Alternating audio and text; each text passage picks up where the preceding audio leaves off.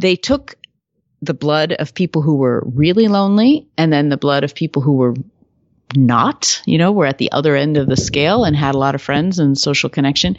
And what they found was that there was a clear difference, so clear that the guy that did this work said, you know, he's like, any immunologist who, you know, had any experience looking at gene expression um, within the immune system would see it instantly.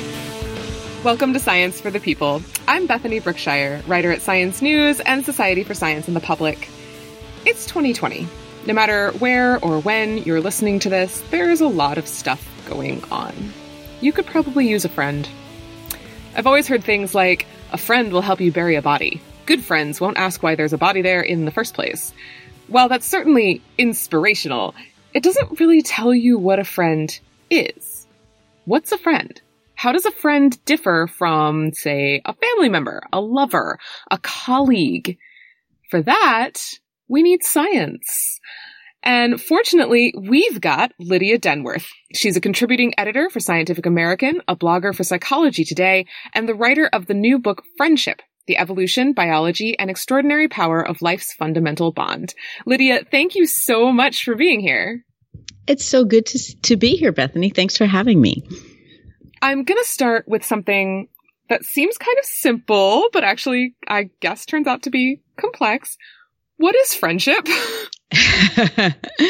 You're right. That turns out to be harder to to to answer than than people thought. And it's part of why scientists didn't study friendship per se for a really long time, um, because you have to be able to define it and and measure it. And And nobody was really quite sure. It's one of these things where we sort of, we think we know what it is, but then when you ask people, you get a, a wide variety of definitions. So I can tell you that now that evolutionary biologists and neuroscientists and anthropologists have spent more time thinking about this, the, the simplest definition um, is, well, one way of defining it is that we think of a friend as a person with whom you do not have sex and to whom you are not related. But actually, I the science of friendship is blurring the lines a bit. So I really define a friend qualitatively. A friend or a friendship needs three essential requirements, or has three essential requirements. It's a long-lasting relationship, so it's stable and reliable. Um, you've put in time together.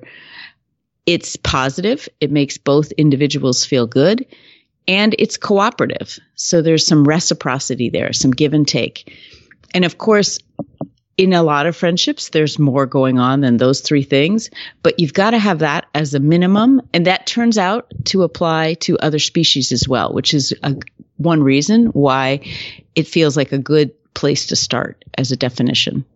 I actually wanted to talk a little bit about other species, because we think of friendship as a human thing first. We do. Um, and we'll joke that, like, dogs or hamsters or cats have little friends, right? Like, if right. you have a cage with two hamsters in it, you'll be like, oh, he needs a little friend.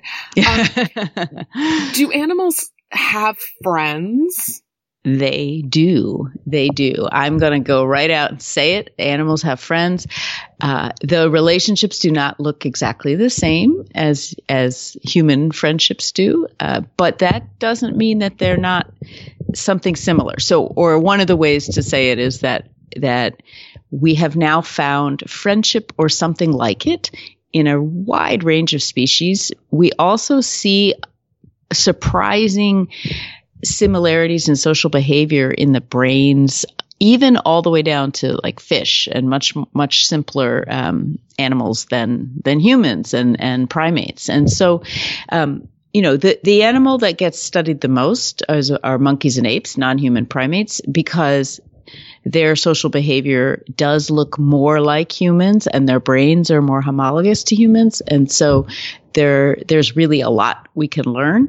But it was, it was exactly this question, like recognizing that, that animals behaved in these ways that seemed to be significant in terms of how they treated each other and what they remembered of their past interactions and, and things like that, that, that got evolutionary biologists anyway, and primatologists thinking, hang on, you know, friendship isn't just cultural. It does have a lot of cultural overlays. But if if we're seeing it in these other species, then that tells us that there's an evolutionary story here. There's a there's something deeper and more fundamental going on. Yeah, I wondered if we could kind of get at the fundamentals there, um, because, you know, you mentioned that, you know, there might be something like friendship in fish. And I don't know, I don't know that we can look at a fish and say, ah, that fish is definitely having a positive interaction that makes it feel good with this other fish.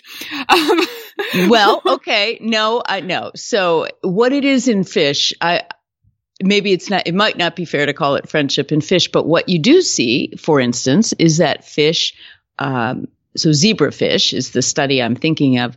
Zebrafish freeze when they smell the presence of unfamiliar fish, like another shoal of fish. And then when they're with their own fish that they hang out with all the time, they relax. And there's a change in their in the in their brains uh, when they're in the presence of familiar fish versus unfamiliar fish. And so, is that friendship? No, not exactly. But it does tell us that there's some differentiation, right? There's some social differentiation going on there, and uh, and that's that's the kind of at, you know really really simple behavior um, that you can look at. But in I suppose maybe the, the simplest definition of friendship I came uh, I came across was a, a primatologist who said that who watches rhesus macaques, and he said that for him, their friends, if they hang out, if two animals hang out more often than chance would predict, um, they are they are free. You can think of them as friends, and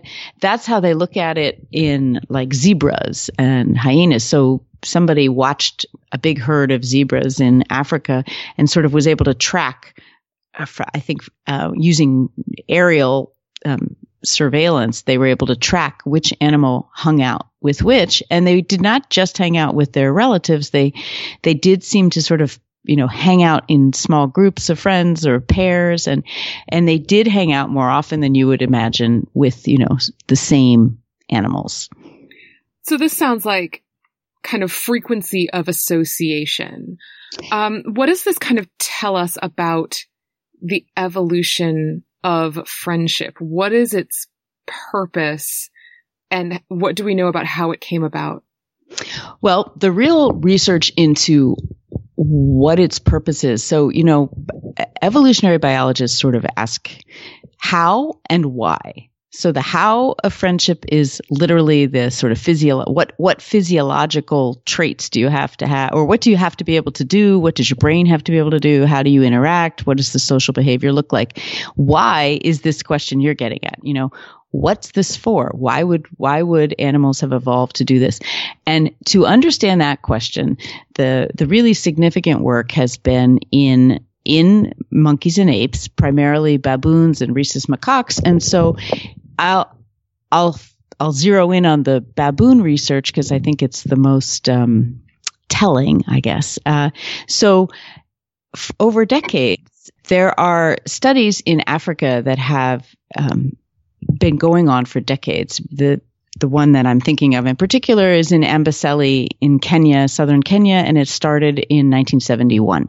And they have been following the same groups of baboons. So all the ones that live today are the, you know, um, descendants of the of the first troops of baboons they were watching. And so they assumed that in baboons, because baboons are hierarchical and they have a very, you know, strong dominance structure to their groups, and they hang out, it's it's matrilineal, so they hang out in groups with the females, all stay in the same group, and the males leave at sexual maturity and move on into other groups. And so the females all hang out, the mothers, the sisters, the daughters, they all hang out in these groups.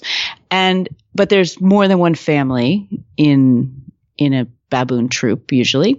And so they were watching these animals and they were thinking about evolutionary fitness, right? The the idea of what is it that animals do or need in order to improve their fitness, their their survival, right? I mean, at a very basic sort of Darwinian level here, we're talking about you on ev- in evolutionary terms, it's pretty simple. You're trying to have healthy babies and have them survive and more of them and, and to live longer yourself, longevity. I mean, you can't really do much better than reproductive sex success and longevity in evolutionary terms. So they, they decided that they would try to account for what, what was the most important factor in, for these baboons in terms of their evolutionary success or their fitness, their inclusive fitness. And they thought, probably where animals sat in the dominance hierarchy was going to be the most important thing. But they noticed that the animals were socializing in these interesting ways, and that even though they mostly hung out with family, because that's who was right there, they had a head start kind of on that, that if, as does happen if you are a baboon in Africa, if, let's say, you lost your close family member to a lion or a leopard, the baboons would then work to make friends. Well, see, there I go, using the term, right? But so they would seem to work at that time. They didn't think of it that way exactly, but they noticed that the baboons would work to build bonds with the other animals to, and there was a, there's a funny story of one in particular. Her name was Sylvia, and she was really quite a nasty piece of work, and she was quite high up in the dominance hierarchy. And then she lost her primary grooming partner, was her daughter, Sierra, who was killed by a lion. And to everybody's surprise, Sylvia started making overtures to the other baboons to seem to want to build bonds with them again and to try to groom with them. And and that's not what the primatologist expected her to do, really, because that was so against the way she behaved for her entire life.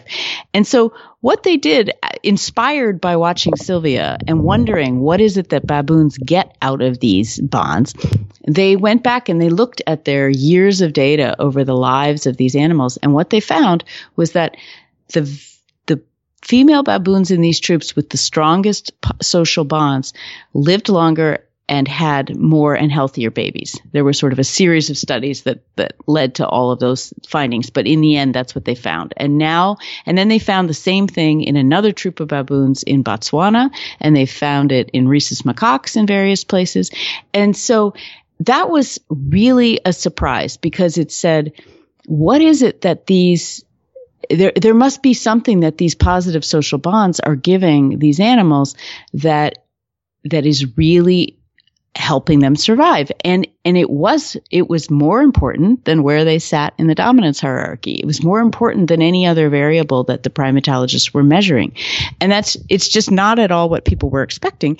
And, and it also added to what we thought about what was going on in humans, because in humans by then people had under, started to understand that social relationships might have an effect on health, or that they might be linked to your health. So they were able to say that there was a correlation between how long you lived and how isolated or integrated you were socially, but they didn't know why. And they thought that maybe it was, you know, that having a good friend around meant that you had someone to drive you to the hospital if you had it to go. You know, that's a concept called social support. And that certainly matters, but baboons don't have, they don't drive each other to the hospital, right? So, so there had to be something deeper going on. And so from there, that's where we've kind of come to understand that, that this drive to connect and to build bonds and to cooperate, um, has been probably, has has been part of the evolutionary story,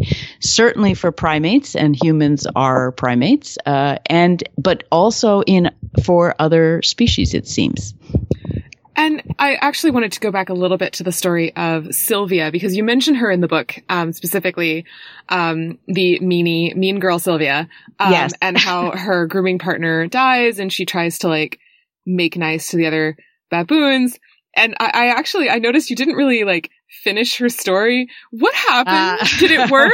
Like, did they forgive her? Was it like revenge served cold? Like, what happened? Because Sylvia was mean. Sylvia was really nasty. Yeah, she was. She was the queen of mean. Um, she, she, she did. Yeah, she made some other friends, uh, but not, you know, um, she was also getting up there in age by the time that, that Sierra died. So, um, so I can't, I, to be honest, I don't remember exactly how much longer she lived, but, uh, but she did, she had some success. Uh, And um, so it does. It's it's probably a mixed ending. It's not a you know. It's not like she sort of made a best friend and then um and and all was good, because the other baboons would let her groom them because she was higher in status. But she then she did. She made a couple of of new friends, and uh, she did okay. But um, it was more the impulse to make friends that was interesting to the scientists in her case, right? That was the important, the critical question.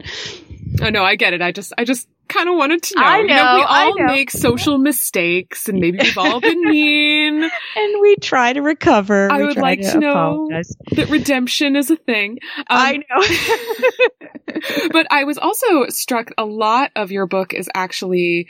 Um, as with Sylvia, her primary grooming partner was actually her daughter. Um, yes. And you talk a lot in the book about the relationship between parents and children, um, because there's not all that much research out there about friendship, but there's a ton about parents and kids. How is friendship different from the relationship between parent and child?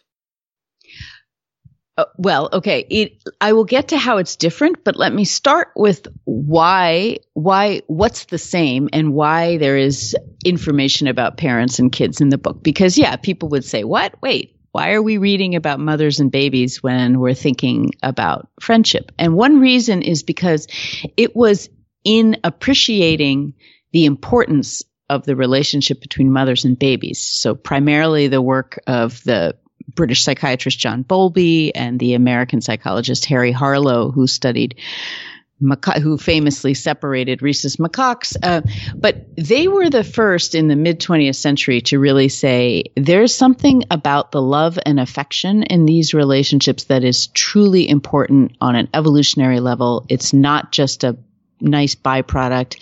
Mothers are not just there to feed the babies. They give them something more than that. And that was a re- such a revolutionary idea in science, uh, and it's hard. I think it's hard for us in the in you know today in twenty twenty to believe that nobody thought that before, or that that was such a revolutionary idea. But it and but it was it was, and so first you had to appreciate relationships at all before you could appreciate friendship, right? And the other thing is that in studying babies who do not have strong bonds. So, for instance, the children who grew up in Romanian orphanages and who were taken away from, from, well, taken away from their parents and then didn't have strong caregiver relationships. When we see all that goes wrong for those kids, um, psychologically and physiologically, it tells us something about the importance of what they're missing. And so all of that is kind of the precursor. You have to lay those foundations scientifically that start to show that there are benefits to st- these strong positive bonds, and then there are these major problems when they are missing. And then you sort of can extend that to friendship. Now, the to get to the question of, you know, what do parents, how is that relationship the same or di- or how is it different? Parents are the beginning of children developing a social brain. And so I think we often think all about how in those first years of life, you know, parents' job is to protect, to feed and clothe and shelter these these babies and young children, to teach them to talk, to teach them to walk, to, you know, uh, teach them how to start to learn. But a huge part of what parents are doing is priming the social brain in babies um, and in young children. And it's a critical, it's a critical role. And they're setting them up to have friends later in life, to be social creatures, right? And so the better parents do that, um, the better off the kids are.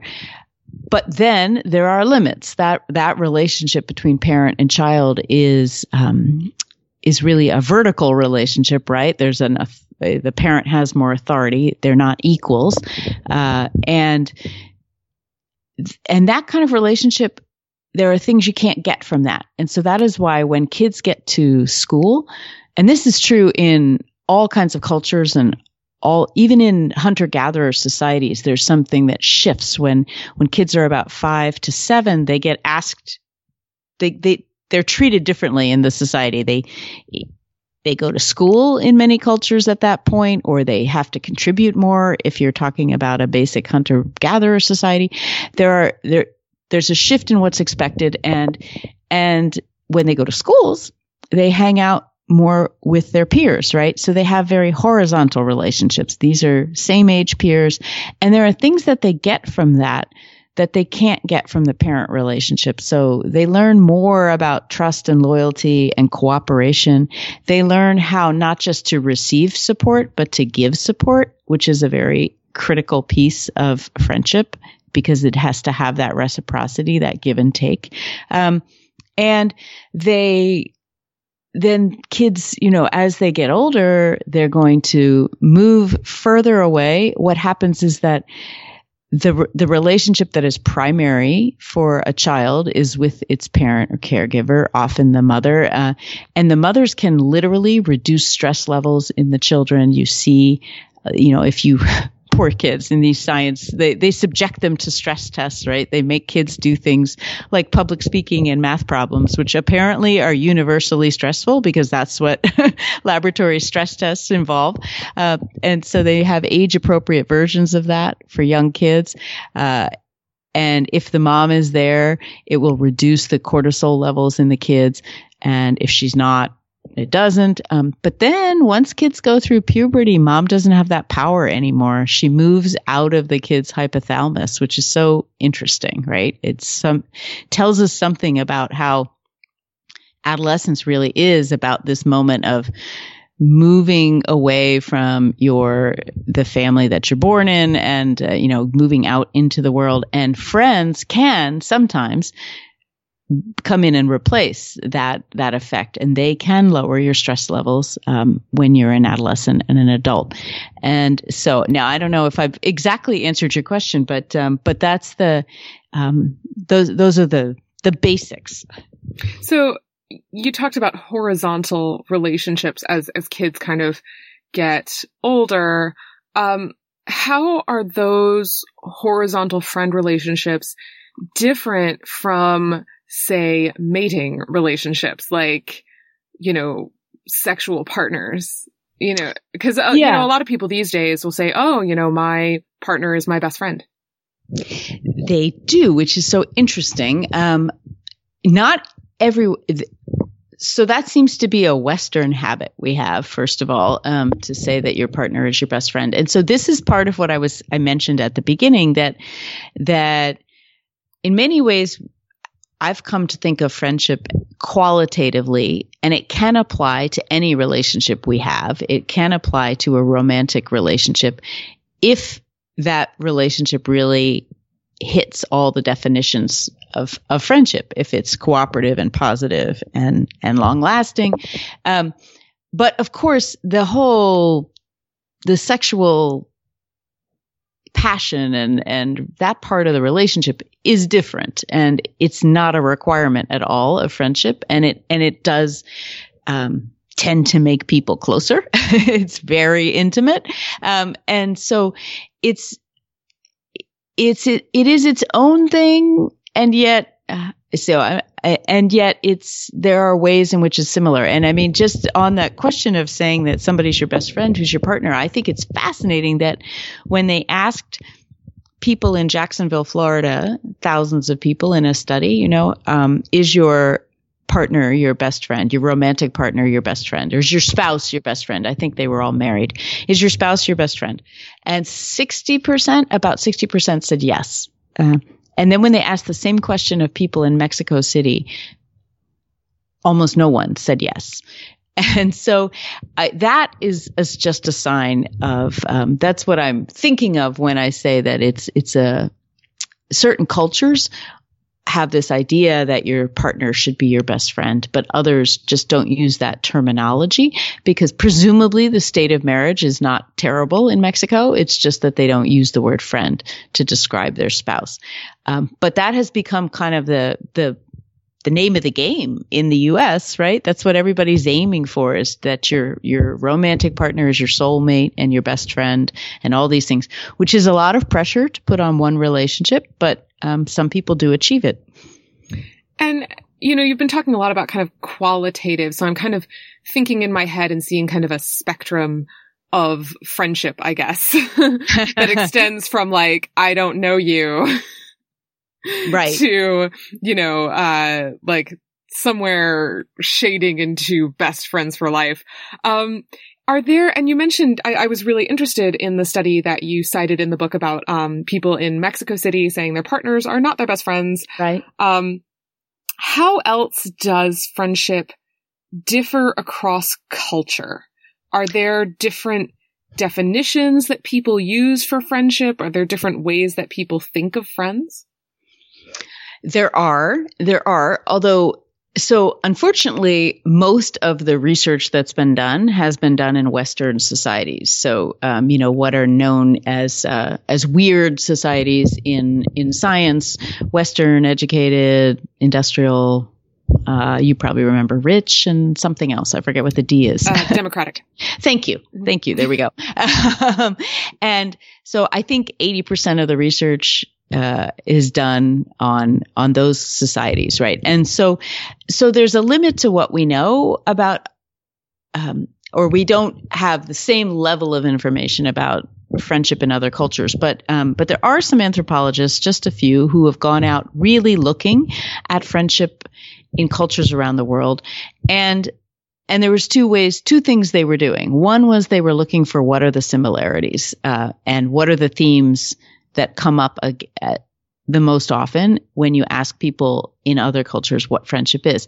And they hark back to the definition I gave at the beginning. So I think the four most common things across cultures were that friends make you feel good, so that positive piece of it, and that friends are ha- are willing to help. And then as a sort of corollary, but an additional point, especially in times of crisis, um, and that would be the cooperative give and take reciprocity piece of it. And then the last thing in human cultures, most common, interestingly to me, was gift giving.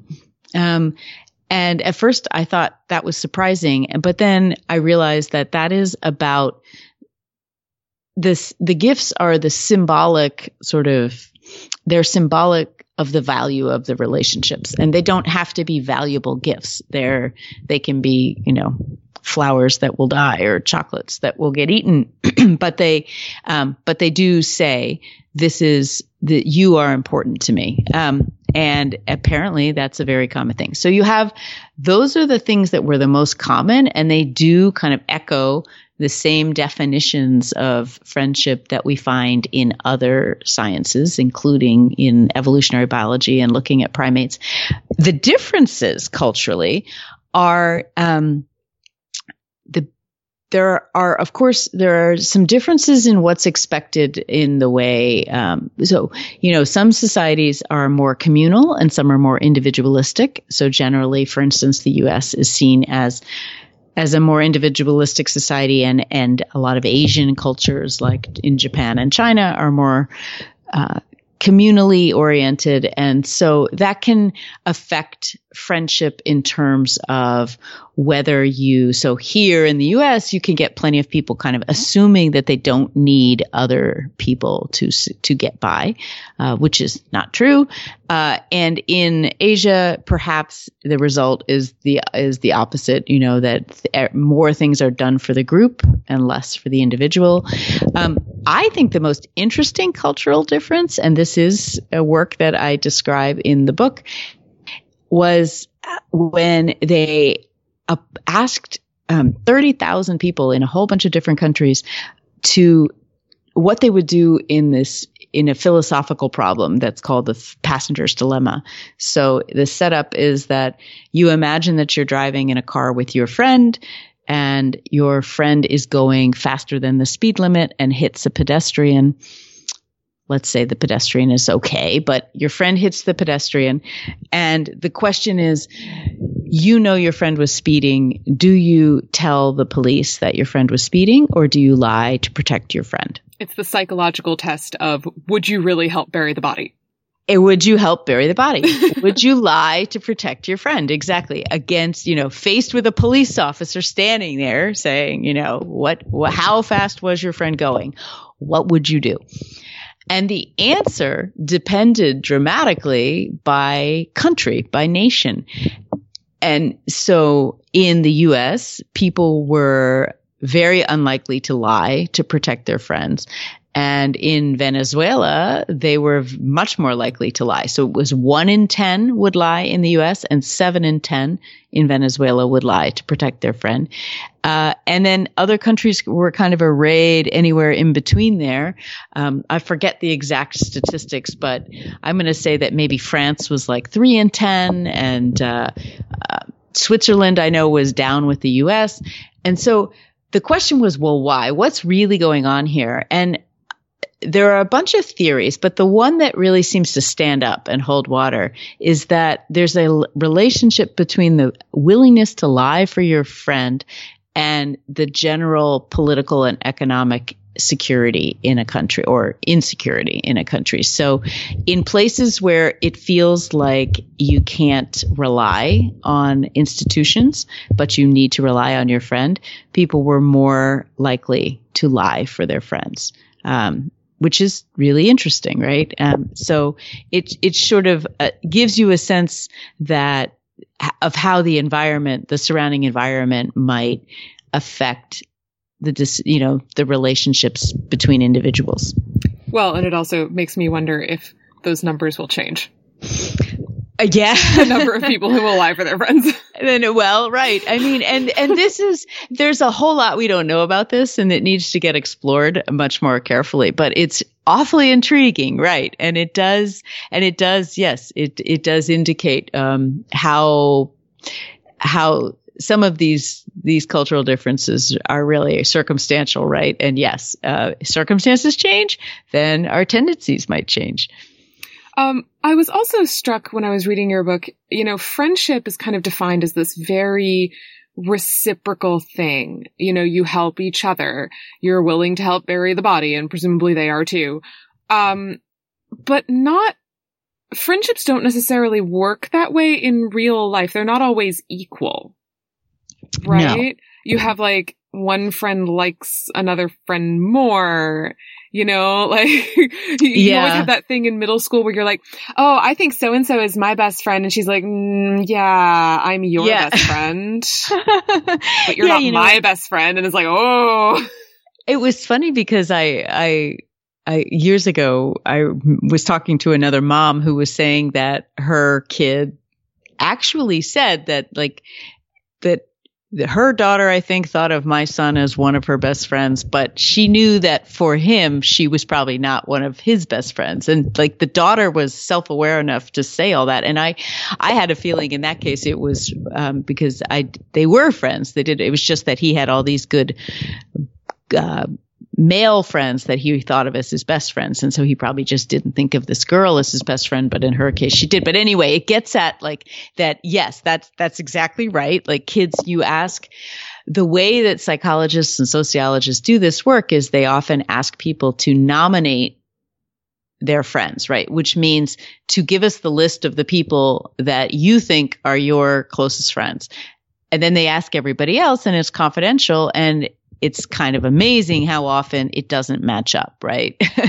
The people I name might not name me. That's like and, the world's most stressful game show. Oh God, I know. So this is why it has to be confidential, right? It's, uh, but, but it, so yes, it's not always even, and it's not always, um, and you know, it's not always happy if we know all that.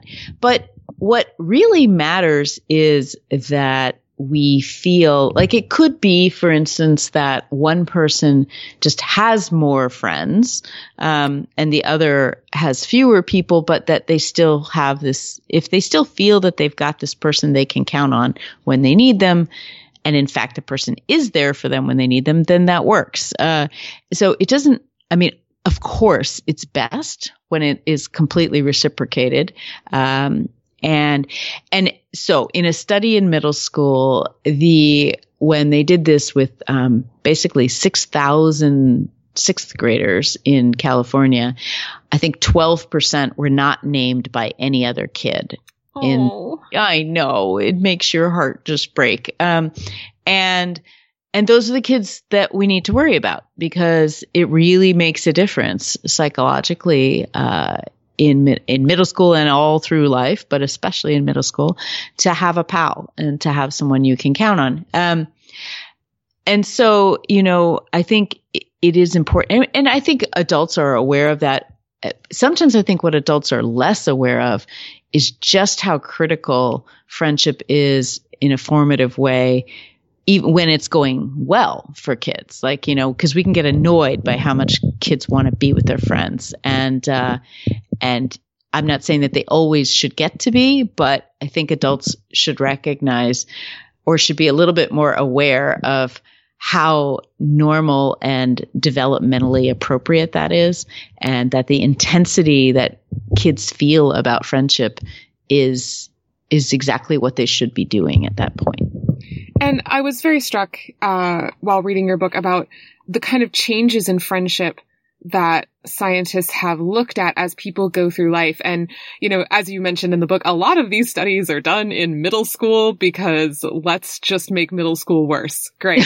um, uh, but it was really interesting because um, you noted some research that showed that some people really switch friends up as they go through puberty. There's a massive upheaval. Other people don't really switch it up as much. Well, um, they tend to have the same friends for really, really long periods of time, while and this kind of persists into adulthood. Whereas, well, you know, other people yeah. kind of switch friends. What's the difference going on there? Well, yeah, okay. So, um, actually, most of us do switch friends. In so the the study that you're referring to, in fact, said that two thirds of sixth graders changed friends from between September and June, two thirds, right? And so, uh, and that I think partly has to do with the American school system, where most kids who are in public schools are changing schools in sixth grade, and they're going from a smaller environment where they're in one classroom into a larger school that's feeding from a bunch of different other smaller schools, and where they're now moving from class to class, they have suddenly a much bigger social pool. So maybe in September, they're hanging out with the handful of kids they already knew when they got there.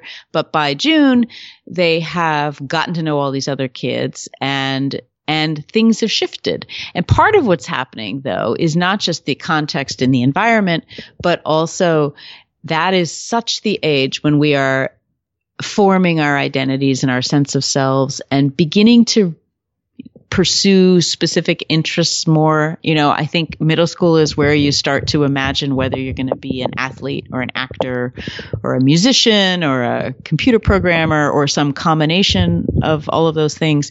And not too surprisingly, you tend to hang out with the kids who are doing the thing that you do. Um, and that you're interested in. And so some of it is a very natural shift, but it f- can feel really painful in the moment. And I do think it's, I was so surprised by that, that level of instability in sixth grade. And I think it is, for one thing, maybe helpful for kids if adults can tell them that, like how normal this is and how many other people are changing friends now, right? So you're not the only one. But the second thing I thought was that it was a little bit of a metaphor for the trajectory of our entire lives. Like, if you think about the way friendship changes in middle school, that it's, or it's, a, it's, you know, it's like if you think about your whole life and how many of the friends you had when you were, uh, twelve or sixteen or eighteen do you still have today? Some of us have a lot of them, it's true, but all of us have met a bunch of other people as well. Um, and it is kind of interesting. So some people hang on to that core group and others really don't so much. Uh, I don't have any statistics on which, you know, who does what or what's more likely. It is, I do think part of that is circumstantial though. Like if, If you don't, if you stay kind of close to home, say, you know, where you grew up, and it, the, being nearby the people you grew up with makes a really big difference, because it just makes it easier to maintain those relationships. Much harder to do if you move much further away or you keep moving.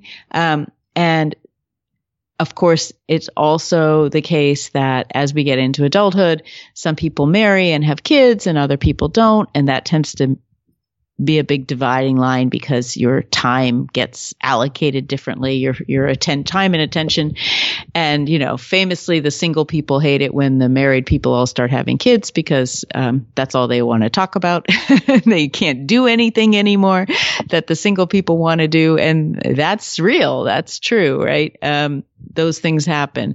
And uh, but what's interesting is that later in life, people sort of come back together sometimes, um And, you know, when they pick their heads up from either the really busyness of careers or from raising families, we do start to have more time again um, for friends. And what I hope is that people are using it to be with their friends, because it's a really critical um, thing to do to set yourself up for a healthy kind of end of life.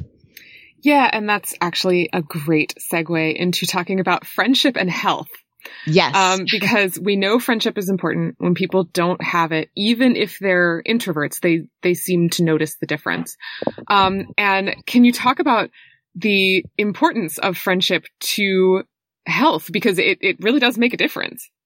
Oh, it's, I mean, that's a huge part of, of why I wrote this book, is that the understanding that there's a biology to friendship and that it's linked to our health is, is the critical thing that people. It's the new news here, I guess you could say. Friendship is as important for your health as diet and exercise. Really, actually, maybe even more so if you look at the studies. And so that's that's critical. And it means that it should be a priority, just like we we schedule time to go to the gym, right? Religiously, or we try to, and we feel guilty when we don't. Somehow it's the opposite with our friends. Like we don't You know, we say we're going to get together, but then we cancel on them all the time, or we don't actually make the plans. And and we feel guilty sometimes when we do hang out with our friends, rather than like working later or being with our family. It, it's the opposite of the, you know, the guilt you feel when you don't go to the gym, but you feel the guilt sometimes if you're just like hanging out with your friend, because it feels like a more frivolous thing to do, but it's not. It's as important for your health. And so that's good news. It means we have permission to hang out with our friends and that we are doing something good for our bodies. Um, and I'm guessing you're going to ask how. So let's talk about exactly what friendship does. I was just about to ask. Our, yeah, yes. Uh, fair. So friendship and social connection on the one side of the coin, or social isolation and loneliness on the other, impact a, a long list of physiological things. They affect your cardiovascular functioning, your cognitive health, your mental health, your immune system functioning, your stress responses, and even the rate at which your cells age. Like the little caps, telomeres on the edges of your, you know, they, they, they shorten over time, and they shorten faster in people who are lonelier. So you are biologically aging faster if you are lonelier.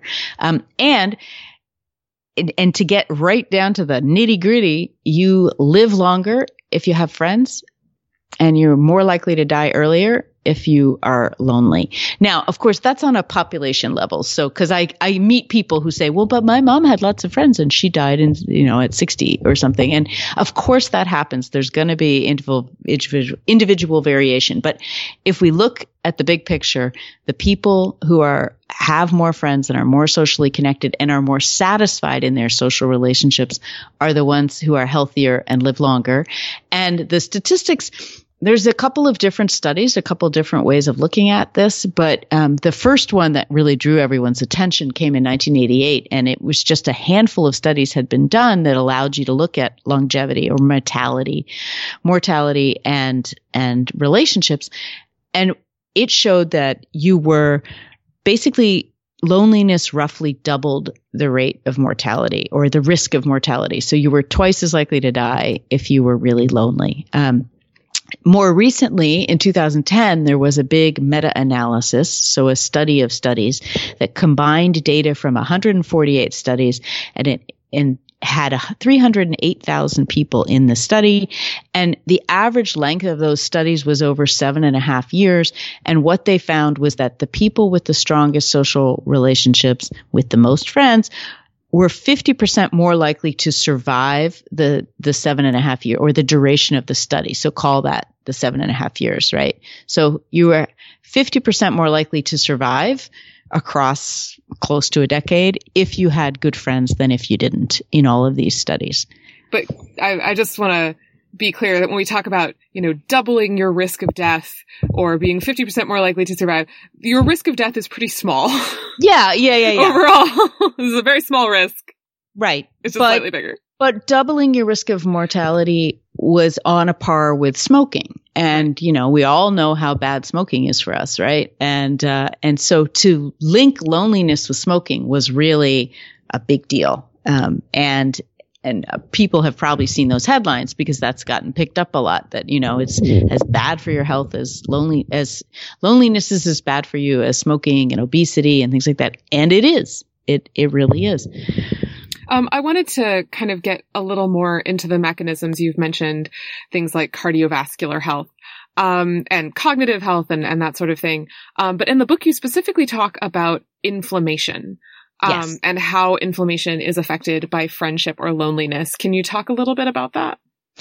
Yeah, I think this was some of the most interesting work that I cited in the book. Um, and it, and it's just one example of where they have gotten a a much clearer picture of how it is that being lonely or connected is changing your body and your cells. And, um, and so what they did was they looked at, they ran a genomic analysis, so sequencing of the genome of the immune system cells. So white blood cells, leukocytes that, you know, are the sort of fighters in your immune system.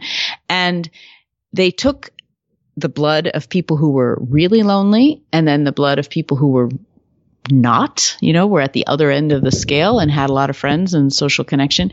And what they found was that there was a clear difference, so clear that the guy that did this work said, you know, he's like, any immunologist who, you know, had any experience looking at gene expression um, within the immune system would see it instantly, that that the genes that regulated inflammation and also virus response, by the way, um, were very different in the lonely people versus the, the gene expression, just to be clear, not the genes themselves, but the gene expression, meaning whether they, whether they're activated, whether they're regulated, turned on or off, you know, because we all have genes that, you know, make up the blueprint of who we are, but what they do and how they affect us depends a lot on our experience, right, and our environment. And so, so some, you know, some genes for sure, like you're going to have blue eyes or you're not going to have blue eyes, but your propensity for inflammation, you might have the genes that, that, you know, that speak to that, but they may not speak up is one way of putting it, right? They may or may not sort of get turned on.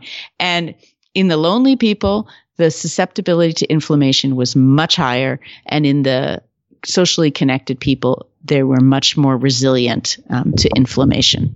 So it's not that the lonely people were showing signs of injury. It's that they would respond more severely to injury? Right, that their susceptibility to, so that they, their susceptibility to inflammation and to viruses was both, um, was increased and, and the other, and that, so that didn't mean that, you know, they weren't seeing like the virus at work, but the cells, there, there are in your immune system, there are white blood cells that are sort of managing your viral response, and they were acting differently, essentially, in the lonely people versus the people with lots of friends. I do want to kind of ask for kind of another definition here. We've talked about the definition of friends. What is the definition of lonely?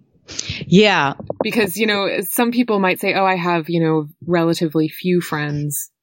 I am lonely. Other people might right. be constantly surrounded by people and feel lonely. So what what is lonely yes, here? Yes. No, you're right. It's it's a really important question. And and it is so in this work, Loneliness has come to mean the mismatch between the amount of social connection you want and the amount of social connection you have.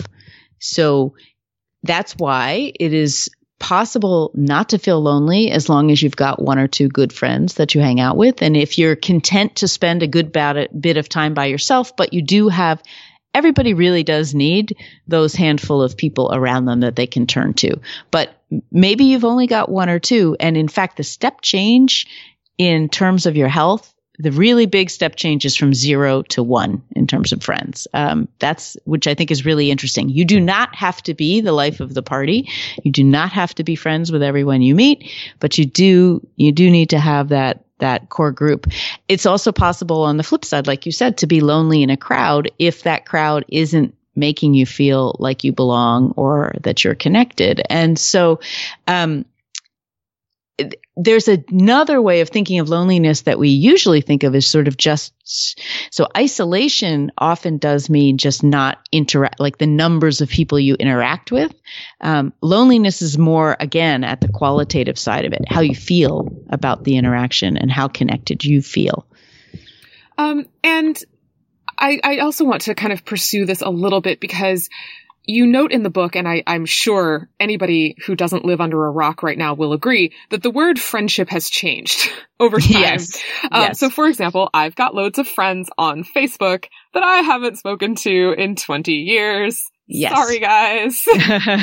um, does this mean friendship itself has changed? What is friendship in the world of the internet?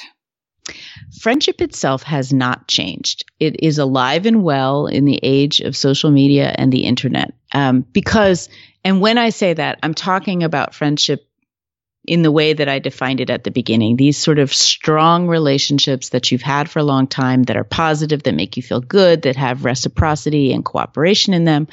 And there's a reason why we call our Facebook friends our Facebook friends, right? It's a distinction that's different from our best friends, right? Um, and, you know, a B F F versus a, versus a Facebook friend, everybody knows what those things are, and they're not the same. And so sometimes I think that we sell ourselves short, you know, or we, we're smarter than that, and that we should, we should acknowledge that, that, you know, that having lots of friends. And interestingly, the research Most recently, the research on social media and well-being has started to show there's more rigorous work, and it's beginning to clarify the picture, which has been very muddy for a while. But it's starting to show that that there, yes, there are mixed effects, and there are some negative effects and some positive effects from social media on well-being, but all of the effects are small. Again, we're talking at a large population level here. And the one that is the strongest, and it's positive, is with relationships. And so what seems to be the case is that if you use social media as one more channel with which to communicate with people you see in other ways and have, you know, other kinds of relationships with, it strengthens those bonds. If social media is just is the only way that you interact with someone, then that can serve some purposes, but it is limited. And those are not people that you would necessarily consider your closest friends. Um, If you, it's also true that people with big online networks tend to have bigger offline networks. So there's more of a mirror effect of our online and offline lives than we sometimes appreciate. Um, and then now that isn't to say that there aren't some people who are, um, who are made to feel more that, that who, for whom there are some negative effects socially from social media. Um, but it's looking like somebody, for instance, who's got more depression and anxiety, um, has that to begin with, and then it's then exacerbated by social media. And so that doesn't mean that there's not a problem there, but it means that that we have to dig a little deeper for where the problem started. You know, was it the social media that caused it, or was it the social media exacerbated something that was already there? That's not the same thing, right? And so I think that's one of the things that scientists are beginning to figure out about this, um, about this new era that we're in. For sure, we need to put down our phones when we are with people in person because it does disrupt um, from the connection that we have in person. And there's work showing that, that we're more distracted and we're less connected. And, you know, even eye contact basically primes the social parts of the brain in a really good and healthy way and gets your communication centers in your brain going. And And eye contact in person is different from looking at somebody on a video screen. Um, and so it's now, there are times, so you and I are having this conversation in the time of coronavirus and the the need for social distancing. And so I can say that just last night, I had a Zoom video conference with, with six of my good friends from college. Um, and we'd never done that before, but we were inspired to do that by the anxiety everybody was feeling um, over this, you know, what's going on today. And so I think what's going to happen is right now we should be embracing digital friendship more than ever, because now it's going to serve a necessary purpose. But that doesn't mean that we shouldn't get right back to hanging out together in real life as soon as we can. I mean, there are some people who would dispute the idea that it's not a real friendship unless you're you're hanging out in real life. Um, I mean, there, there are many people now who, for example, like some of their best friends are people they've met online and maybe have only met in person once or twice. Um, you know, and, That's and true. People form entire, like people get married, but, you know? So, right. But demonstrably, eventually those people are meeting in real life if they're getting married. Right. So, um, I, yes, no, you're right. And that's true. And there are, that is possible. I think it is rarer, though. It is not the, you know, the norm is that we have this much bigger group of Facebook friends that we mostly don't interact with. We could really enjoy the interaction we have with them on Facebook, or we could find them incredibly annoying. You know, all things are possible.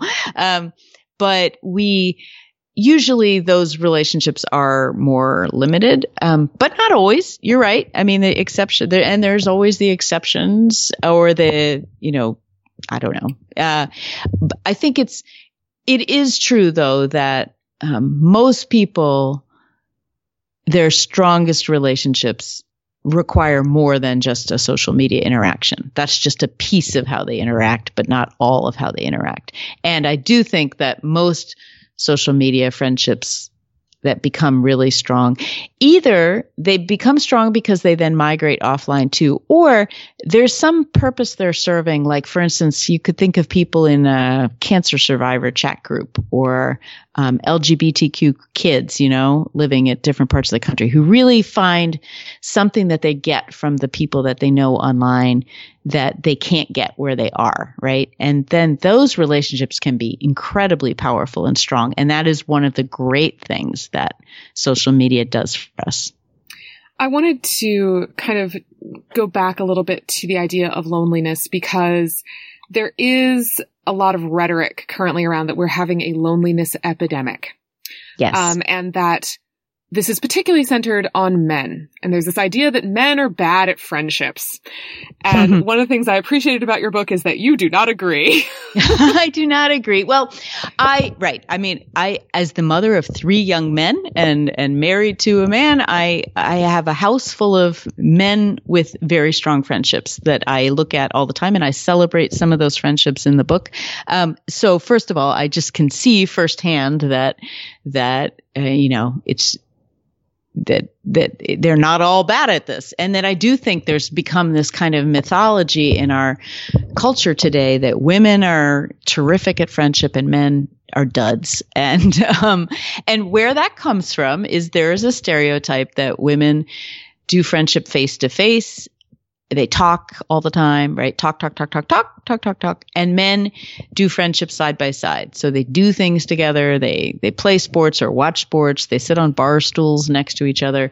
Um, and and there is some truth to that stereotype. But part of what it's getting at is that um, is that women think that the way they do friendship is better, uh, and that you have to have all this self-disclosure and things like that to make a good friendship. And I will say this, that sharing an, an emotional experience is a part of what makes a friendship deeper.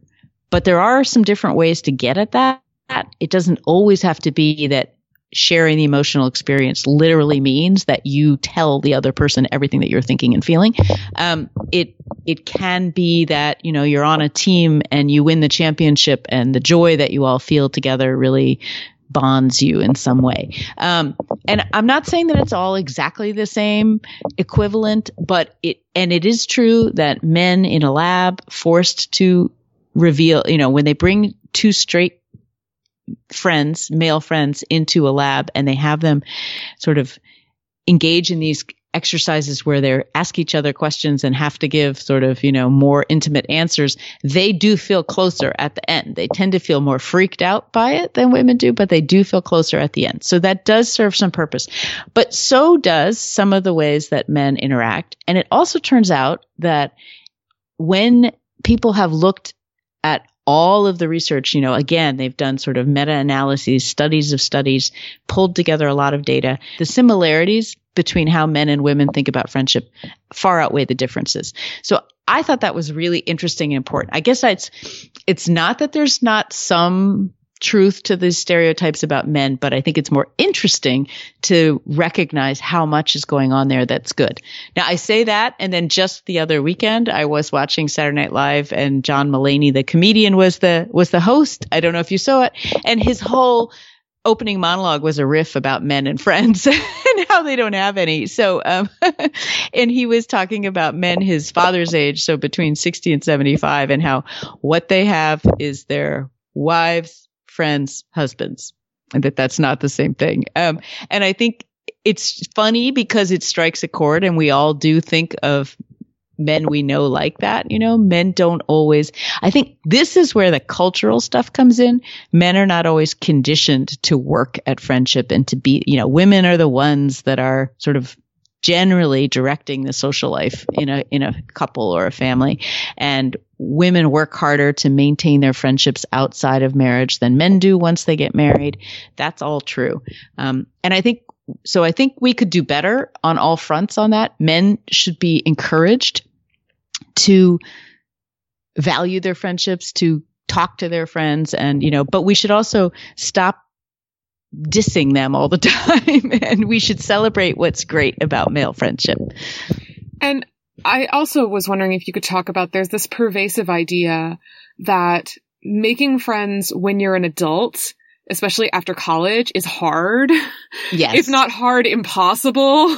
Right. Um, do you don't really address that in the book very much. Um, can you talk about that a little? Like, is that, yeah. is well, that true? I, I do. No. Well, So I do address it in um, in some ways, and I have thought a lot about this because this comes up a lot in, in talking to people about this subject.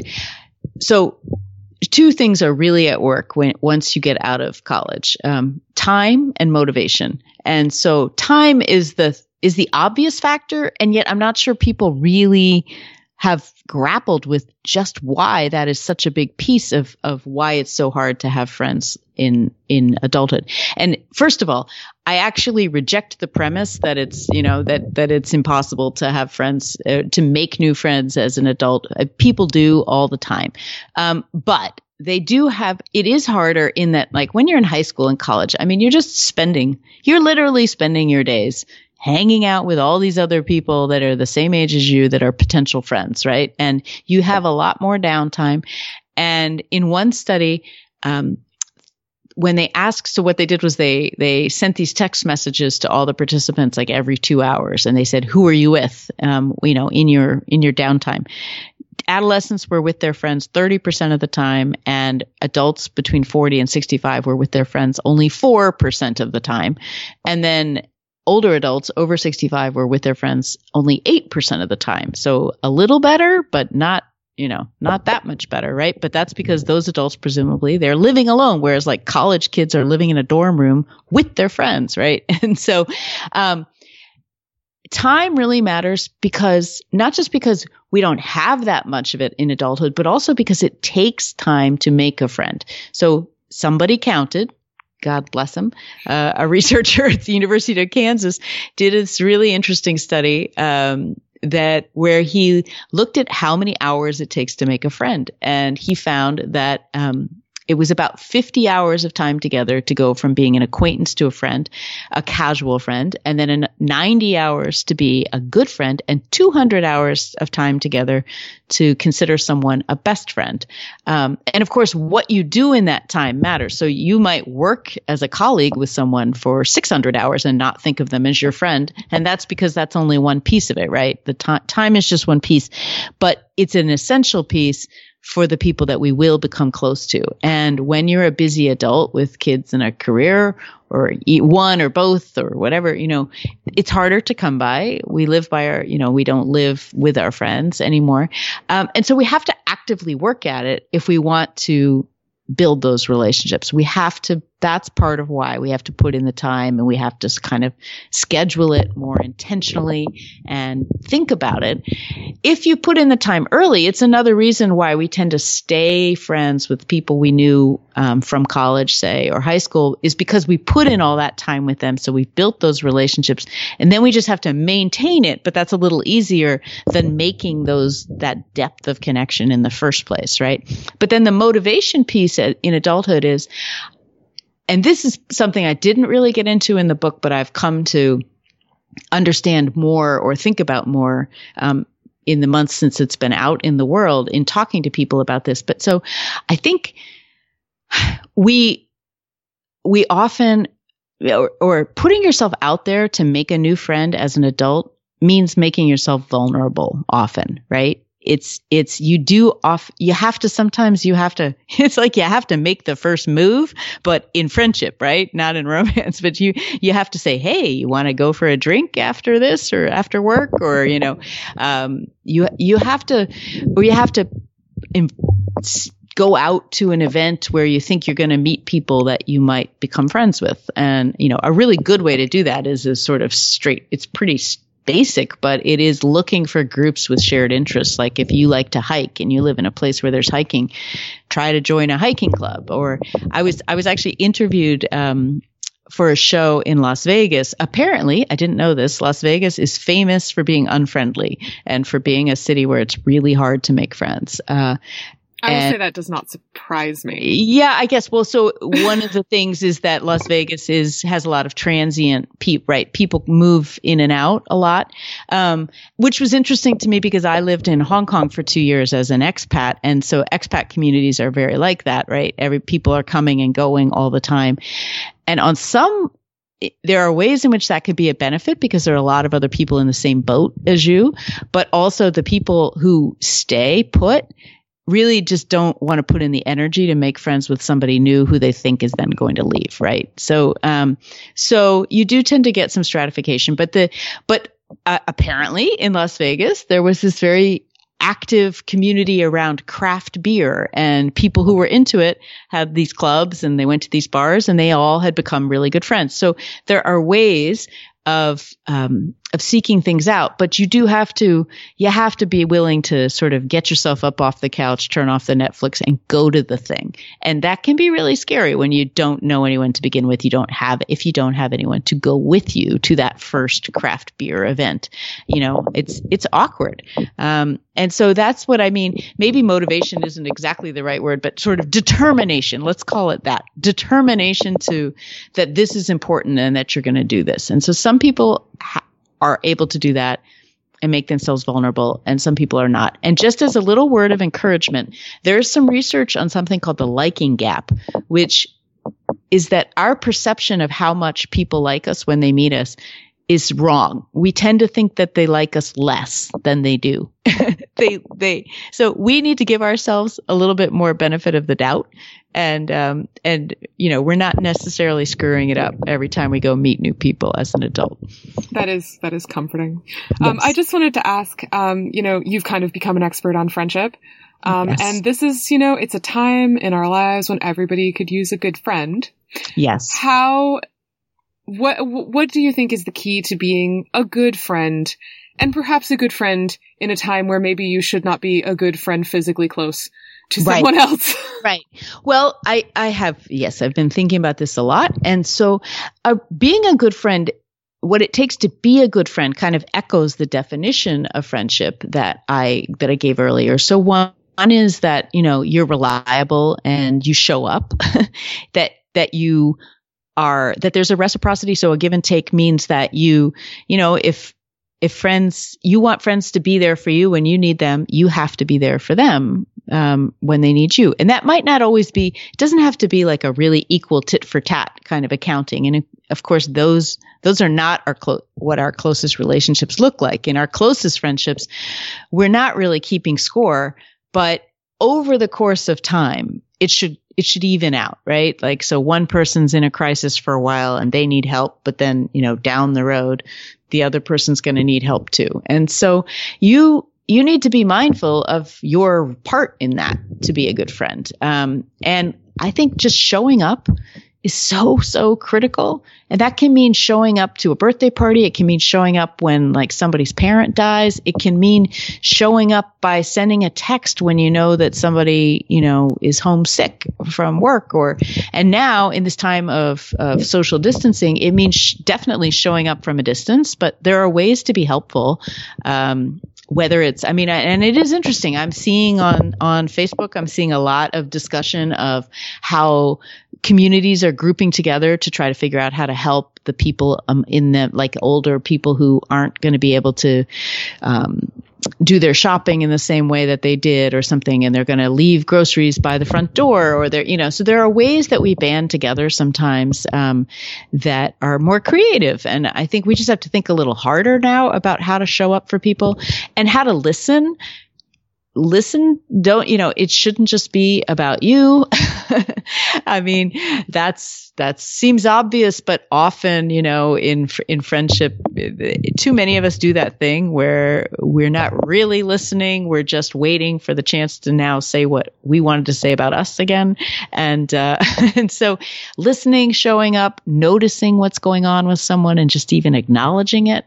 Even if there's nothing you can do to help, but like you say, hey, I see, I see you, I see what's going on and I'm sorry, or I'm glad if it's good news, you know, um, that kind of thing is really, really important. And that, that positivity is the last piece, is just, um, remember that if friendship is supposed to make both people feel good, that you both have a role in that. And like, so appreciating someone and telling them you appreciate them. I think this is where some of that gift giving culturally across the world comes in. It's a way of showing people that you care about them and that you value them. And that's what friendship is about. It's about getting us through the stresses of day-to-day life. And boy, oh boy, are we having a stressful day-to-day time right now.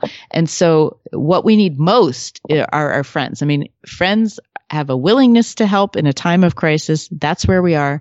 So we, we are in a time of crisis. We need to help each other. We need our friends more than ever, not less. We just need to do it from a little bit of a distance. Well, Lydia, thank you so much for being here with us. Dare I say it, you've been a friend to the show. Thank you, Bethany, for having me. It's been great. If you'd like to learn more about Lydia Denworth and her book, Friendship, The Evolution, Biology, and Extraordinary Power of Life's Fundamental Bond, we've got links at our website, science for the people dot c a. And while you're there, be a friend to us. Subscribe to the show, follow us on social media, tell us what you like or don't like. There's also a link to our Patreon page where our best friends can help us out with a monthly donation. The monthly donation gives you access to fun extras and nice things, and it helps support the podcasters who work so hard to bring you this show. And then we might even tell you where we bury the bodies, because the best friends know where the bodies are buried. Thanks for listening, and we'll see you next week on Science for the People. Science for the People is listener supported. You can find us on Patreon, where you can support us with monthly donations in any amount. Your support keeps us afloat and able to keep making great new episodes, and we thank you for it. The show is produced by Rochelle Saunders and edited by Ryan Bromsgrove. We get help with special projects from K O. Myers. Our theme song was written and recorded by Fractal Pattern, and its title is Binary Consequence. The show is hosted by Bethany Brookshire, Anika Hazra, Marian Kilgauer, and me, Rochelle Saunders.